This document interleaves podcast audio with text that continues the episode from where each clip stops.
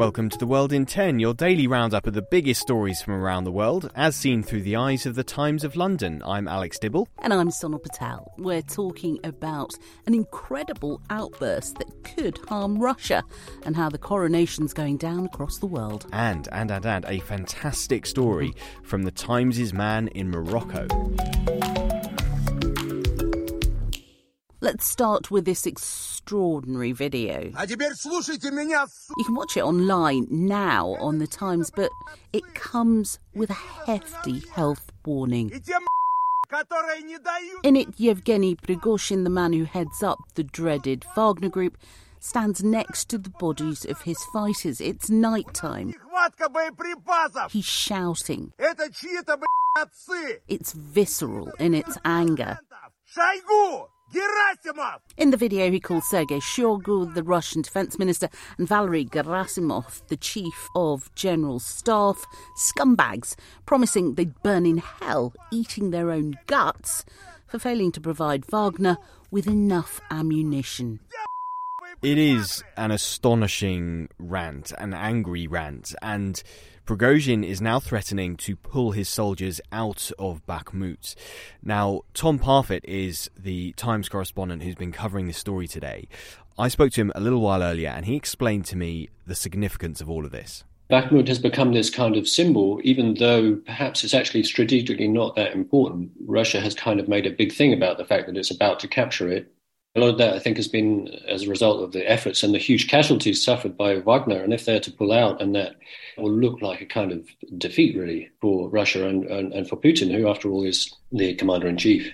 Prigozhin has, you know, for a while said things and done things criticizing the Kremlin. And the question has always been, you know, what, what's the end game for him in that? There have been reports that he's been thinking about the possibility of setting up a political movement of some kind. And even if he has been used to help uh, discredit the generals, there is a risk that at some point he kind of slips his leash and gains an independent power base and then becomes a political figure and starts to become a threatening thing for the Kremlin. Yeah, and in his analysis for the Times, Tom says while there's really very little chance of uh, Prigozhin becoming a successor to Putin, if you like, there is a danger he could gain popularity by tapping into that anger that many Russians feel over how badly this war is being handled.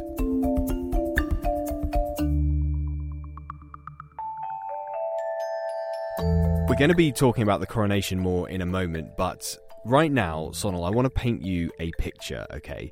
Uh, imagine King Charles mm-hmm. is infiltrated, his royal circle is infiltrated by former MMA fighters, cage fighters, okay? I'm trying he, really hard with this, Alex. He gives them land, and over time, they gain access to the whole sphere. They start controlling who has access to the king. They start replacing his aides. They drive his cars. They are allowed to board official military flights. And not only that, these people are criminals. They've got convictions for things like robbery, assault and battery, drug trafficking. Okay?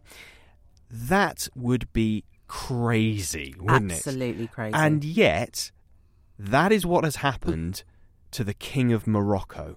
Yeah, you mentioned this story to me mm. this morning, and um, quite aside from being absurdly fascinated by it, um, it did make me wonder how on earth has this happened? Yeah, I mean, this has been going on for about five years now. It all began five years ago.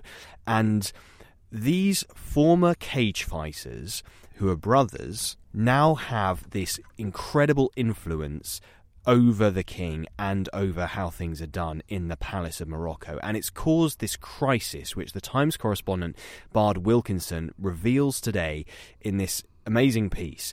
Uh, Bard covers the region for the Times and he explains what is going on at the moment behind the scenes. Well, according to Prince Moulay Hisham, who's the king's first cousin, who, who spoke to the Times, um, the challenge to the king's authority comes from a group of courtiers and security officials who, who are unhappy with the king's relationship with the brothers and the king's absences.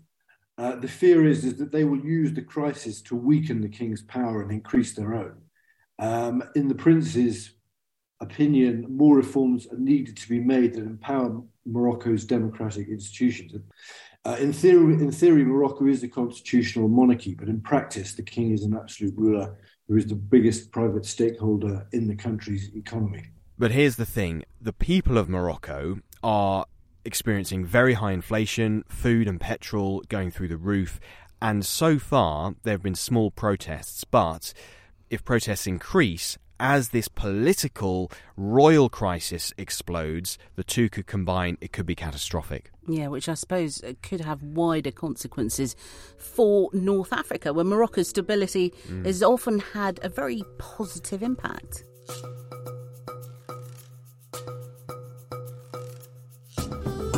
Not long now before Charles is officially crowned king at Westminster Abbey. Yeah, it's a ceremony embedded in hundreds of years of tradition. Uh, there's carriages, there's fur cloaks, soldiers on horses, bunting. Uh, but just how much appetite is there for all this ostentation and show of pomp and ceremony? Valentine Low is the Times royal correspondent. He thinks Buckingham Palace is having to walk a bit of a tightrope, balancing tradition and modernity. They say that the coronation is meant to reflect the monarch's role today and look towards the future, it does make it harder to appeal to the young when you have a monarch who's 74 years old. Compare that with the Queen, who was so young. She was 25 when she succeeded to the throne. She was able to sort of capture the imagination of the country in a completely different way. And there was a poll this week about how the different countries, the different realms within the Commonwealth where Charles is head of state, a lot of them would vote for a republic. And I'm not saying the monarchy is going to crumble before our very eyes in the next few years or months, but I think it's an issue they've got to pay attention to.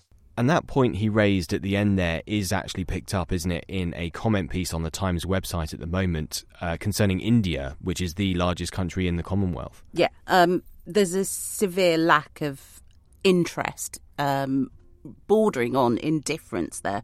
2023, the statues of kings have been removed from Coronation Park. It's virtually empty. There isn't the appetite there used to be for the monarchy. Mm. And the the thrust of the piece is that shows the scale of King Charles's task. Um, and the Times tomorrow needs to be said is going to have the ultimate guide to Coronation Day. Well worth taking out a digital subscription just for that.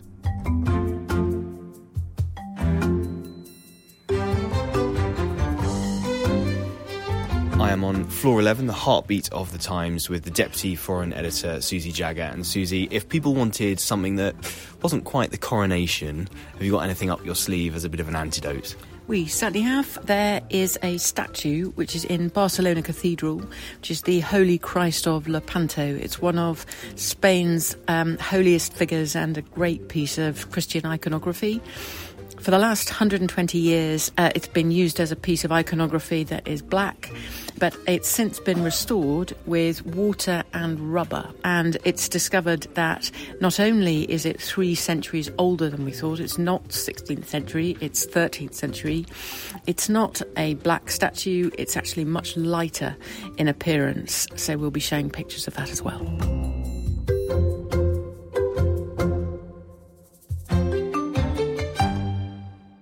Ready? I was born ready, Mr. Shelby. Hit it. Will he put his life on the line the day that really matters? Welcome to the racing grudge match of the decade. So, Matt Damon, Christian Bale, Chris Hemsworth, all of them have been in films about Formula One or motor racing.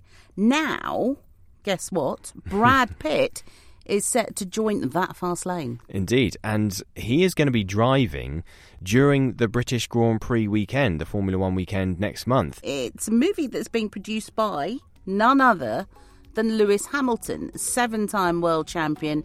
And if anyone knows what goes on in the paddock, he does. And the World in 10 is back tomorrow with a coronation special. What else and who else but Alex Dibble who'll be outside the Abbey? I will indeed. The King will be passing just yards from me, uh, and I'll be presenting the World in 10 from that location. It'll be a pleasure to have your company. See you tomorrow.